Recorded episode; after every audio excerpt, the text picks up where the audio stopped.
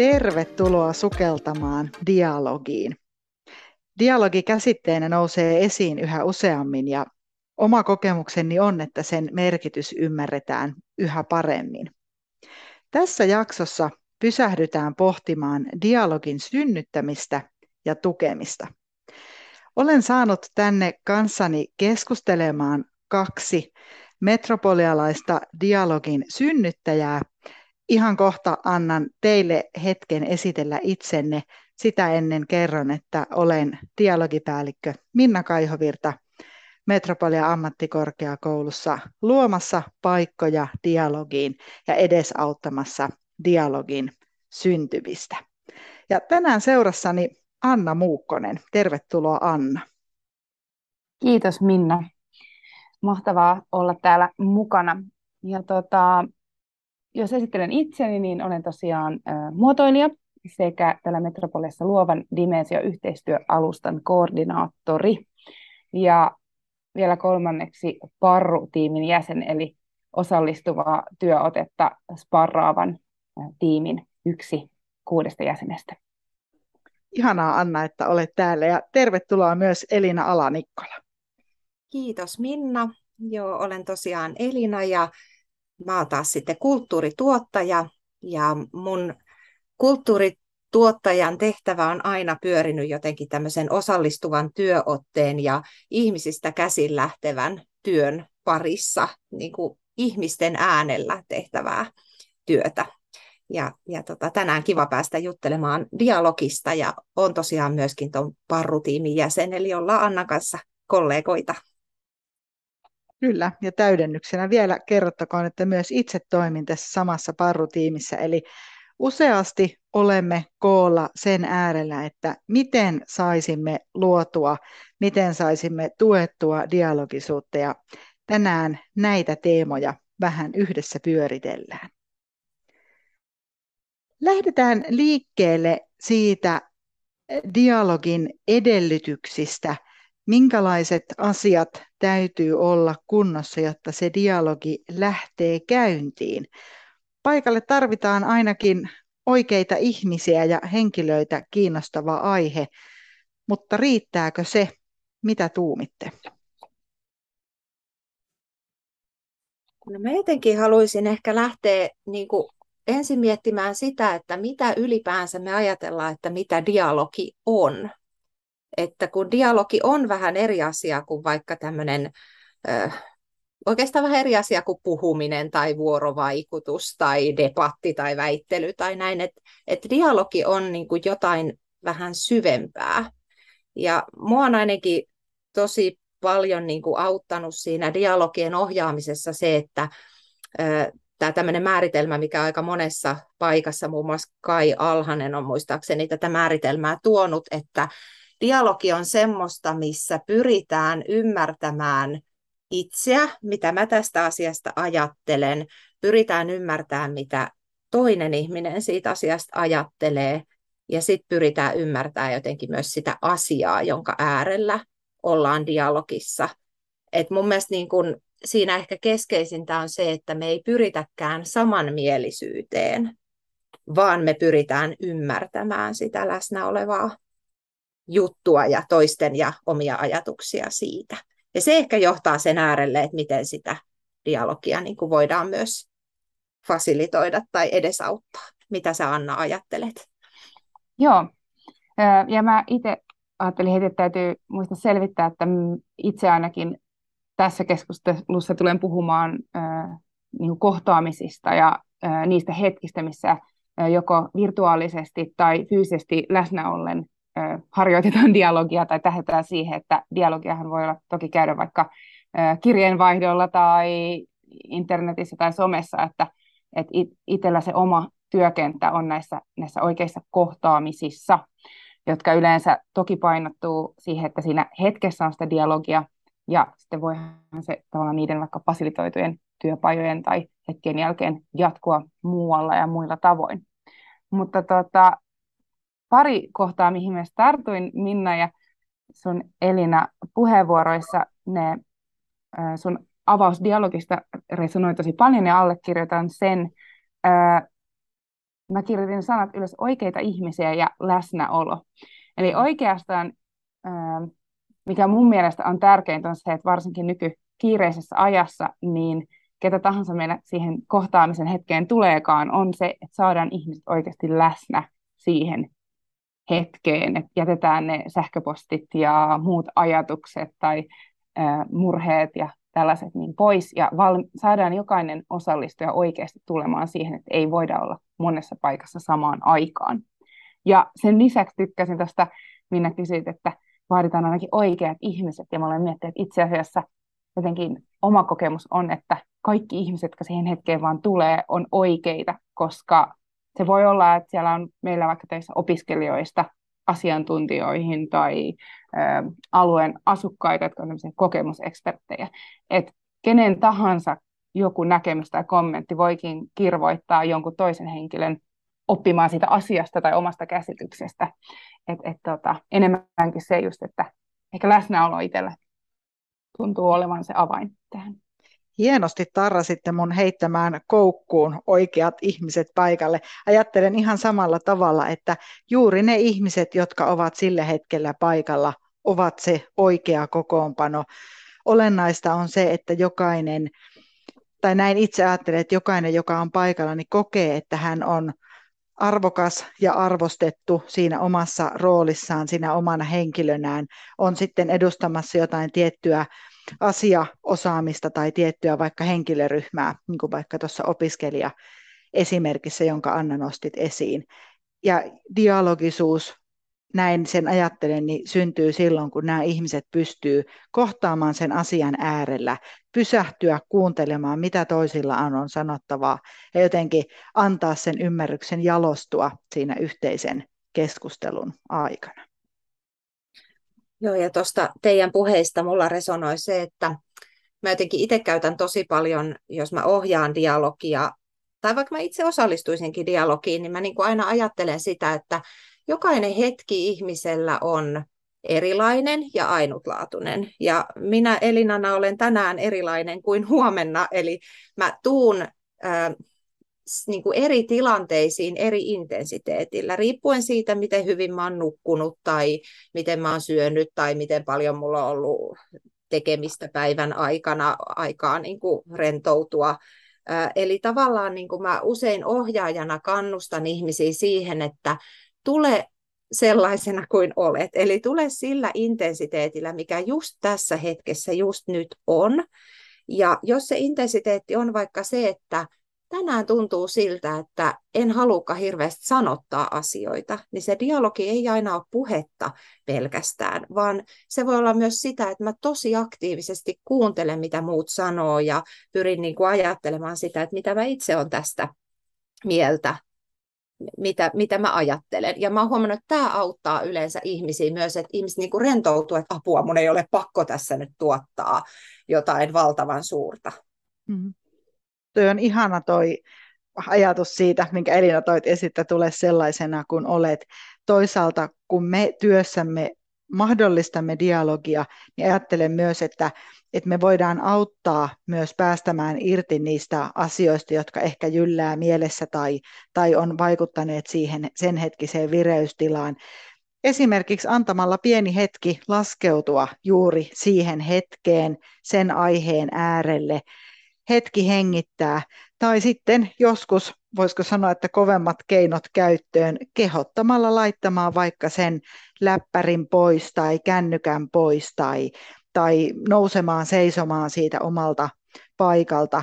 Eli hellästi tuuppaamalla kohti sitä keskittymisen tilaa, niin voidaan auttaa ja kun siihen yhdistetään toi tietynlainen armollisuus, näin Elina kuulin, että mm. puhuit, niin silloin mun mielestä alkaa olla aika hyvät edellytykset sille, että se keskustelu voi lähteä viemään eteenpäin. Mitäs Anna tuumit? Joo, kompaan kyllä teitä, teitä molempia. Eli just toi niin kun mietin, että kysymys oli, että millaisilla seikoilla luodaan edellytykset dialogille, niin juuri tämä virittäytyminen, että on se, se laskeutuminen ja asettautuminen siihen tilaan, mutta myös sen lisäksi se, että tuodaan se jollain tavalla ehkä temaattinen virittäytyminen, minkä äärellä ollaan. Mm, monesti me kaikki puhutaan meidän omista lähtökohdista niin kuin tutuilla sanoilla, yhteisillä sanoilla ja yhteisillä termeillä, mutta me tullaan eri aloilta. Ja silloin esimerkiksi on tosi tärkeää jaksaa avata tosi paljon siinä keskustelussa, että jos mä puhun konseptista, niin arkkitehtuurissa konseptitermi on aivan eri asia kuin vaikka muotoilussa konsepti.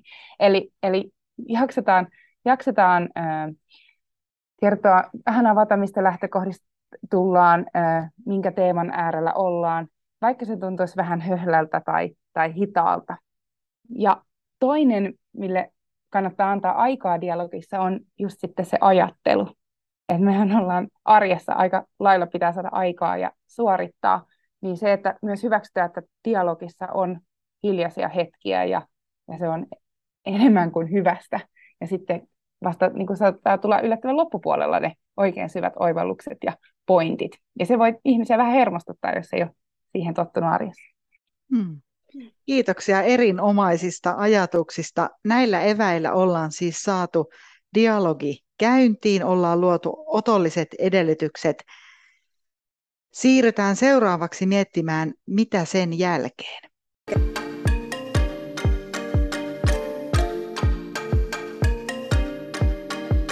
Näin me olemme saaneet dialogin käyntiin. Dialogi on alkanut, osallistujat osallistuvat, joku ehkä jo innostuu. Joskus tässä kohti piilee semmoinen notkahduksen paikka. Seuraavaksi ajattelisin, että voitaisiin hetki keskustella siitä, että miten tukea ja ylläpitää sitä dialogia, mikä saa keskustelun oikein leimahtamaan vauhtiin tai toisaalta miten se hyytyy hyvin alettuaan. Mitä Elina ajattelet?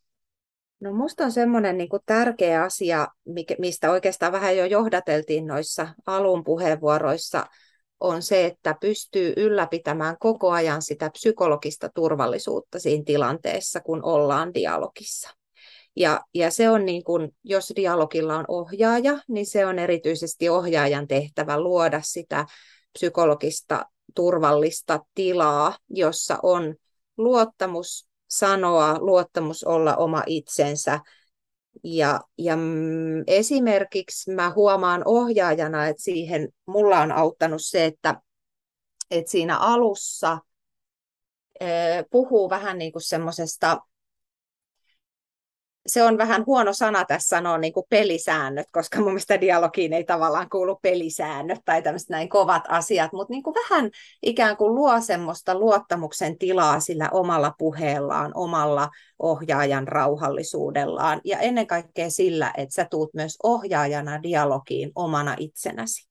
Et jos sä yrität olla siinä jotain muuta, mitä sinä olet, niin silloin myös ne dialogissa mukana olevat ihmiset eivät välttämättä niin kuin, tule omina itseinään, vaan, vaan yrittävät ehkä esittää siinä jotain. Ja myös hyvää dialogia ei voi ehkä suunnitella ää, niin kuin tarkkaan valmiiksi, miten se etenee, vaan ohjaajan pitää olla hyvin herkällä korvalla siinä, että mitä tässä niin kuin tapahtuu ja miten mä vien tätä tilannetta eteenpäin. Ja se vaatii aika paljon semmoista opettelua ja kokemusta ja niin kuin ohjaajallekin jokainen dialogi on oppimismatka. Erinomainen kulma tuo oman itsen peliin laittaminen omalla persoonalla, työn tekeminen. Jos et tee sitä itse, niin on huono edellyttää tai toivoa sitä myöskään osallistujilta. Eli tämänkin takia voi olla vaikea antaa sellaista ohjetta tai toimintatapaa, joka sopisi jokaiselle, koska meistä jokainen lähtee viemään sitä tilannetta oman persoonan, omien vahvuuksien, oman näkökulman kautta eteenpäin. Ja sitä ei tarvitse pelätä. Se usein tuo siihen sen mausteen ja sen henkilökohtaisen tunnun. Anna. Joo. Itse asiassa mä kirjoitin tällaisen ammattivinkin tähän vielä äh, alkuun, että just tämä, että kuten Elina sanoi, että se, varsinkin jos on fasilitaattori paikalla, se vaatii sitä herkkää korvaa ja mukana olemista, niin, niin vaikka, vaikka työpajan suunnitelma saattaa näyttää hyvin yksinkertaiselta ja kevyeltä, niin samaan päivään ei todellakaan kannata puukata liian monia sessioita. Että nämä on todella intensiivisiä ja ne ottaa, ottaa kyllä paljon, kun siellä mennään, mennään syville ja pitää olla ihan eri tavalla läsnä. Eli, eli vaikka näyttää paperilla helpolta, niin, niin ei, se, ei se ihan heittämällä ja vasemmalla kädellä koskaan tule. Eli sille, sille on hyvä antaa se kunnia ja arvostus. Mm. Ää, toinen, ää, mä kompaan paljon näitä NS-pelisääntöjä, eli just se, että miten, miten tavallaan siinä kohtaamisessa käyttäydytään ja, ja, ja miten ikään kuin vaikka olisi fasilitaattori paikalla, niin on aina hyvä muistuttaa, että me kaikki ollaan vastuussa siitä hetkestä, että se onnistuu. Ja ikään kuin sanottaa sellaista, ta, muistuttaa tahtotilasta, että mitä me, me tahdotaan tältä hetkeltä, varmasti kaikki ää, onnistumista ja hyvää, ää, hyvää t- tilannetta. Ja sitten on ihan hyvä aina myös kirkastaa sellainen, että mitä me olta, miksi me olemme täällä, mitä me olemme tekemässä, ää, mikä on tavoite. Ihan todella simppeleitä asioita, mutta jotenkin ne monesti aina sen vauhdissa unohtuu.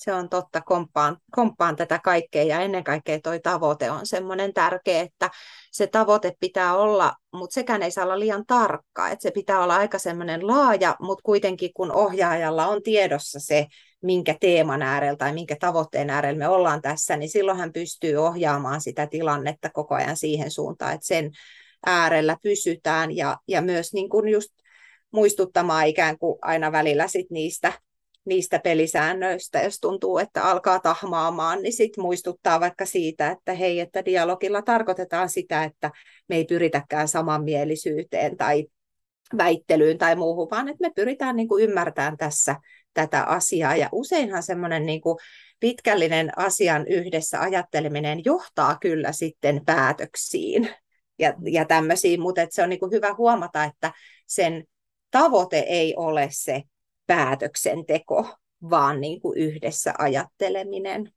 Mm. Ja tuossa Anna puhuit suunnitelman tekemisestä ja Elina kivasti viittasit siihen, että miten se keskustelu usein johtaa siihen, että, että jotenkin se asia tiivistyy tai kehittyy tai ollaan ehkä lähempänä toistemme näkemyksiä. Ja nämä on mun mielestä niitä kohtia, joissa dialogia voi tukea. Voi esimerkiksi sanoa ääneen, että kuulen, että nyt ei tunnu tulevan enää kovin paljon uusia ideoita vaikka, tai nyt minulle näyttäytyy siltä, että et eikös me itse asiassa näillä, näistä kahdesta, kun puhutaan, niin puhutakin aika lailla samansukuisista asioista, tai jotenkin sanottaa sitä, että miten itse näkee ja kuulee sen keskustelun etenevän, koska se saattaa selkeyttää myös sitä, kokonaisuutta sellaisille kuulijoille, jotka on enemmän ehkä sen oman näkökulmansa varassa tai, tai katsoo vahvasti jostain tietystä kulmasta. Tämmöinen kokemus mulla ainakin on. Joo, just toi jo, niin, kuin, niin, niin tunteiden kuin käsittämisen tulkkaus on ihan tosi tärkeää fasilitaattorilla, eli just osaa, osaa ja uskaltaa kysyä tavallaan avaavia lisäkysymyksiä, että tarkoititko tätä tai minä kuulin ja ja että et, et, et mahdollisimman vähän jäisi niin kuin om, jokaisen oman olettamuksen varaan, että jaksetaan, jaksetaan puhua. Ja, ja just tavallaan sitä, että kun puhutaan, mennään termeihin tai muihin, niin sitten vielä näe, että, että minkä vaikka just alan tai tieteen termistössä ollaan, että, että kuitenkin meillä on sanoja, sanoilla on moninaisia merkityksiä. Ja joskus toki sitten se tarkoittaa myös sitä, että hillitään. Nythän tässä tavallaan tuettiin sitä tekemistä. Joskus ryhmä voi ikään kuin rynnätä tai sännätä aika nopeastikin lähdetään miettimään vaikka konkreettisia asioita, niin joskus pitää muistuttaa ryhmää, että hei, että pohditaanko vielä ensin, että miten päädyttiinkään tähän vaihtoehtoon, tai olisiko meillä ollut tähän jotain muita vaihtoehtoja, tai tai hei, että olisiko hyvä ottaa jotakin realiteetteja, esimerkiksi resursseja huomioon. Eli se niin ihanaa, kun on nähdä ryhmän innostus ja semmoinen kipinöinti, joka siitä tulee, niin näkisin, että vastuullinen dialogin ohjaaja myös katsoo, että mikä on sen kokonais tuloksen kannalta niin kuin hedelmällinen etenemisnopeus joskus vaatii kannustamista ja joskus taas jarruttelua. Näin ainakin oma kokemukseni on. Mitäs Elina ajattelet? Niin Tuossa just tullaan siihen, että, että kun sillä vetäjällä on riittävän tarkkana se tavoite, että mikä se on. Että joskushan se on se tavoite se, että pitää päästä johonkin niin kuin tiettyyn maaliin, mutta just sitten, jos puhutaan ihan siitä puhtaasta dialogista, niin se on se, että ei välttämättä ollakaan samanmielisiä, mutta pystyy jotenkin niin kuin oivalluttaa niitä ihmisiä siitä toisten ajattelusta, että mitä, mitä mahdollisesti toi toinen ajattelee, vaikka niiden lisäkysymysten kautta esimerkiksi. Et se on se, aina palataan siihen tavoitteeseen, se on kyllä tärkeä juttu. Oliko sulla Anna tähän jotain? Joo, mä olin, mä olin tänne laittanut muistiin just myös tuommoisen, että mitä Minna sanoi tästä ehkä toppuuttelemisesta. Me ollaan sosiaalisia eläimiä ja yleensä usein halutaan ehkä miellyttää toisia ja ryhmäytyä ja just mennä sinne samanmielisyyteen, koska siihen me ollaan totuttu työelämässä ja, ja muutenkin, mutta just semmoinen, että fasilitaattorilla voi olla tosi fiksu veto, vaikka välillä, vaikka dialogi on vuorovaikutusta, niin sanoo, että hei, kuulostelepa hetki itseäsi, että miltä, miltä nyt tuntuu tai mitä, että, että, että, että, että tavallaan uskaltaa puuttua siihen tilanteeseen, vaikkakin dialogisissa hetkissä, niin on usein ajatella, että pitää malttaa antaa aikaa, niin, niin kumpaakin suuntaan. Elina. Sitten tuli mieleen tämmöinen ajatus, että mm, dialogiahan voi tukea myös semmoisilla niin kuin, eh, niin kuin käytännön asioille, että kun monestihan saattaa olla niin, että ryhmässä on vaikka pari tosi puheliasta ihmistä ja sitten he vie niin kuin ikään kuin sen kaiken tilan, tilan siitä tilanteesta, niin sitten ohjaajanahan sä voit tehdä sen tyyppisiä keinoja, että sä annat vaikka jokaiselle sen vuoron puhua rauhassa asiansa loppuun. Voi niin kuin tehdä vaikka ihan silleen, että antaa jotain minuuttimääriä, että hei, että nyt jokaisella on kolme minuuttia aikaa rauhassa puhua, jolloin tavallaan myös se kaikkien ääni tulee siellä kuuluviin. Ja, ja dialogi voi myös mahdollistaa sillä, että antaa antaa tämmöisiä niin kuin reflektiovuoroja, että sä niin kuin ikään kuin kerrot, että kuka tässä nyt reflektoi ton toisen puhujan ajattelua, jolloin tavallaan kunnioitetaan niitä dialogin sääntöjä ikään kuin huomaamatta, eli sitä, että siellä on se aktiivinen kuuntelu, eikä vaan se odotusarvo, että kohta mä pääsen sanomaan tämän mun mielipiteen tästä asiasta, enkä kuuntele toista. Et mun mielestä hirveän hyvä niin kuin dialogin yksi klassikkomääritelmä on William Isaacsin tämä neljä jakoa, sen voi monella tavalla suomentaa, mutta mä oon suomentanut sen suurin piirtein näin, että kuuntele, kunnioita, odota ja puhu suoraan. Mm. Ja ohjaajana, kun sä koko ajan pidät mielessä ne, että sä annat mahdollisuuden ihmisille siihen oikeaan aktiiviseen kuunteluun, jossa niin kun sä oikeasti kuuntelet, mitä se toinen ajattelee, sä kunnioitat sen toisen mielipidettä, et yritä korjata sitä. Sä pysähdyt odottamaan ennen kuin muodostat välttämättä oman mielipiteesi. Ja kun on sun vuoro, niin sä puhut suoraan. Niin. Erinomainen Se on aika hyvä. siitä. Mm. Mm, kyllä. Ja välillä toi käännetään just, että puhu suoraan sydämestä. Eli siinä näen sen linkityksen siihen omaan persoonaan. Eli annetaan sen oman tahtotilan ja tunteen ja jotenkin sen asian merkityksellisyyden myös tihkua läpi. Se on luvallista, jopa suositeltavaa dialogissa.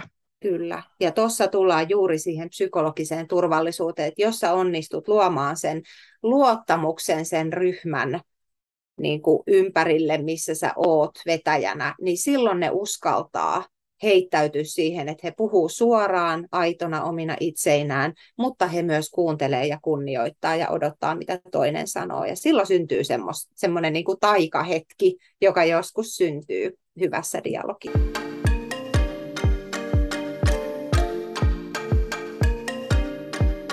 No nyt ollaan keskusteltu siitä, että miten dialogia voi tukea ja edistää.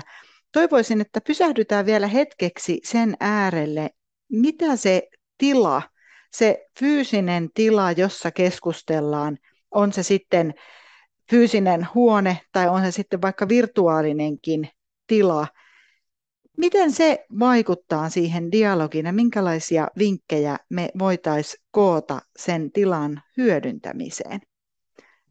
Mitä ajattelette? Anna, ole hyvä. No ihan tämmöisiä simppeleitä juttuja, eli pienillä muutoksillakin voi tavallaan vapauttaa sitä tilannetta, eli, eli jälleen kerran, jos me paljon ollaan totuttu vaikka kokoustamaan tai istumaan luokkahuoneessa tai missä tahansa, niin se, että muuttaa sitä järjestystä, että ei välttämättä istutakaan pöydän ääressä tai äh, virittäytyminen tai esittäytyminen tehdään jollain äh, luovalla tavalla, kuvakortteja me käytetään tosi paljon, jotain pikkusen erilaista, pikkusen siitä arkisesta tekemisestä eroavaa. Se ei tarvitse olla mitään hullun villiä, mutta se, se auttaa tavallaan jotenkin ravistamaan meidät siitä, siitä perushommasta ja, ja käsittämään, että nyt, nyt tää, tässä on hitunen jotain muuta.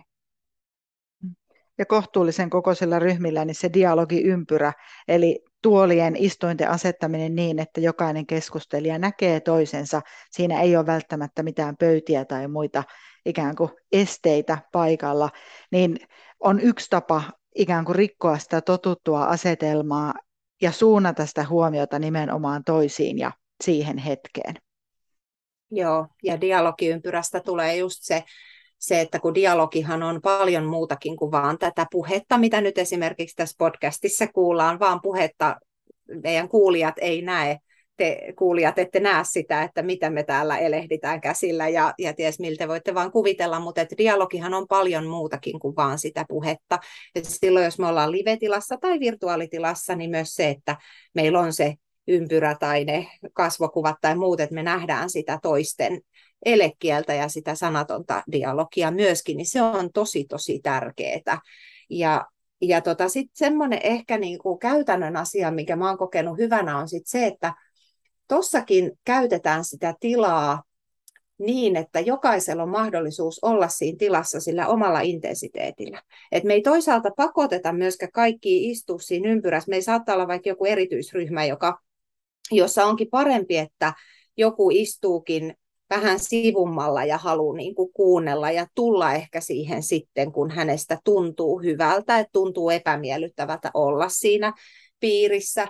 Tai on sellaisia ihmisiä, jotka niin kuin esimerkiksi mä kuulun niihin, että mä ajattelen paljon paremmin, kun mä seison tai kävelen, jolloin niin kuin annetaan mahdollisuus siihen, että hei, jos tuntuu, että haluat nousta seisomaan, niin ole hyvä. Että se vapaus niin kuin valita myös se oma tapa olla siinä, se lisää sitä luonnollisuutta ja turvallisuuden tunnetta. Tilanne, herkkyys ja joustavuus auttaa siis pitkälle tässäkin asiassa. Kyllä.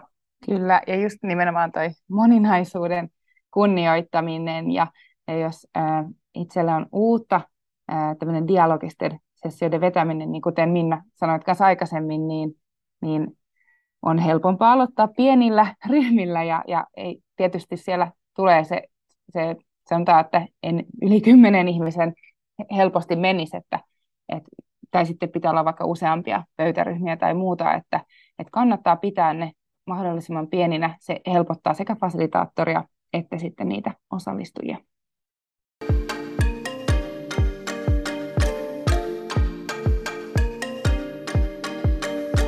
Tähän loppuun pyytäisin teitä molempia jakamaan yhden onnistumisen tai sellaisen huippuhetken, josta teille itsellenne on jäänyt kokemus siitä, että olette onnistuneet dialogin edistämisessä.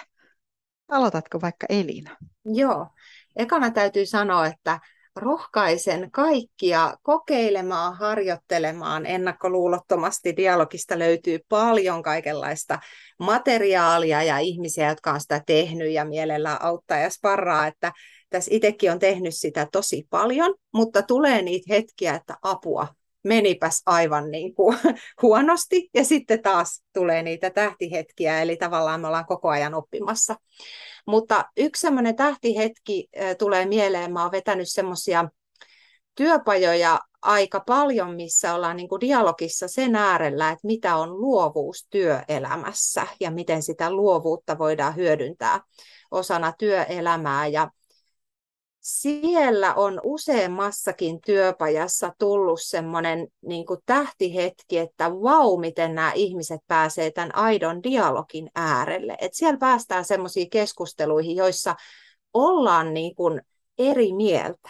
On näkemyksiä erilaisia, mutta aidosti pysähdytään kuuntelemaan sitä toisen näkemystä ja jotenkin sillä sitä kautta avaretaan sitä maailmaa, että kun esimerkiksi luovuus on jokaiselle täysin erilainen kokemus ja yksilöllinen kokemus, ja jokainen etsii ne omat reittinsä siihen luovuuteen, niin siellä on just näkynyt sitä, että, että ihmiset oivaltaa erilaisia tapoja.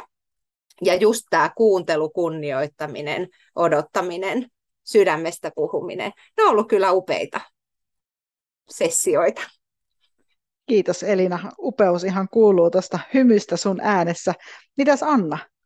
Joo, mm, itse vaikutuin tässä äh, suht vähän aikaa sitten, oli mahdollisuuksien maisemia, tällainen Metropolian äh, tapahtuma liittyen luovuuteen, miten se, sitä on ihan kaikkialla ja kaikilla aloilla.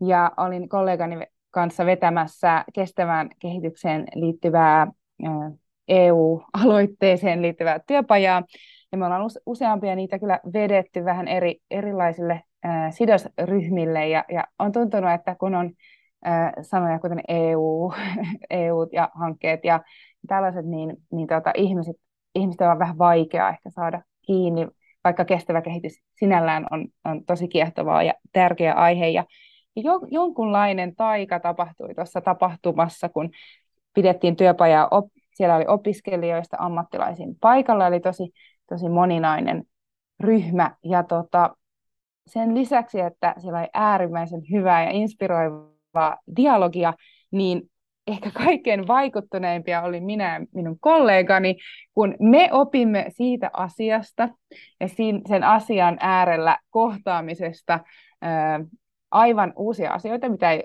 todellakaan odotettu. Ja nyt meillä on uusi työpajakonsepti sitten näiden pohjalta syntynyt, mitä me halutaan todella pian päästä toisintamaan. Mutta että joskus käy näinkin päin, että tuntuu, että kaikki lähti sieltä tapahtumasta ihan, että saimme kaikki enemmän kuin odotimmekaan.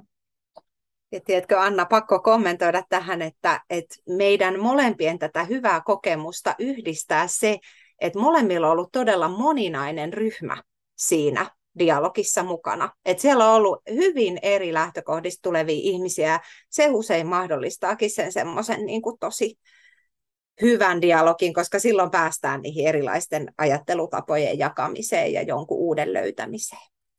Joo, ja varmaan just tavallaan mitä tässä ollaan puhuttu, että mitä moninaisempi ryhmä, niin sen yksinkertaisempana ja simppelimpänä pitää pitää tota, ne työpajat ja kohtaamiset pitää ja jaksaa tulkata ja avata ja olla siinä läsnä, niin näköjään ollaan sitten onnistuttu soveltamaan näitä omia oppeja.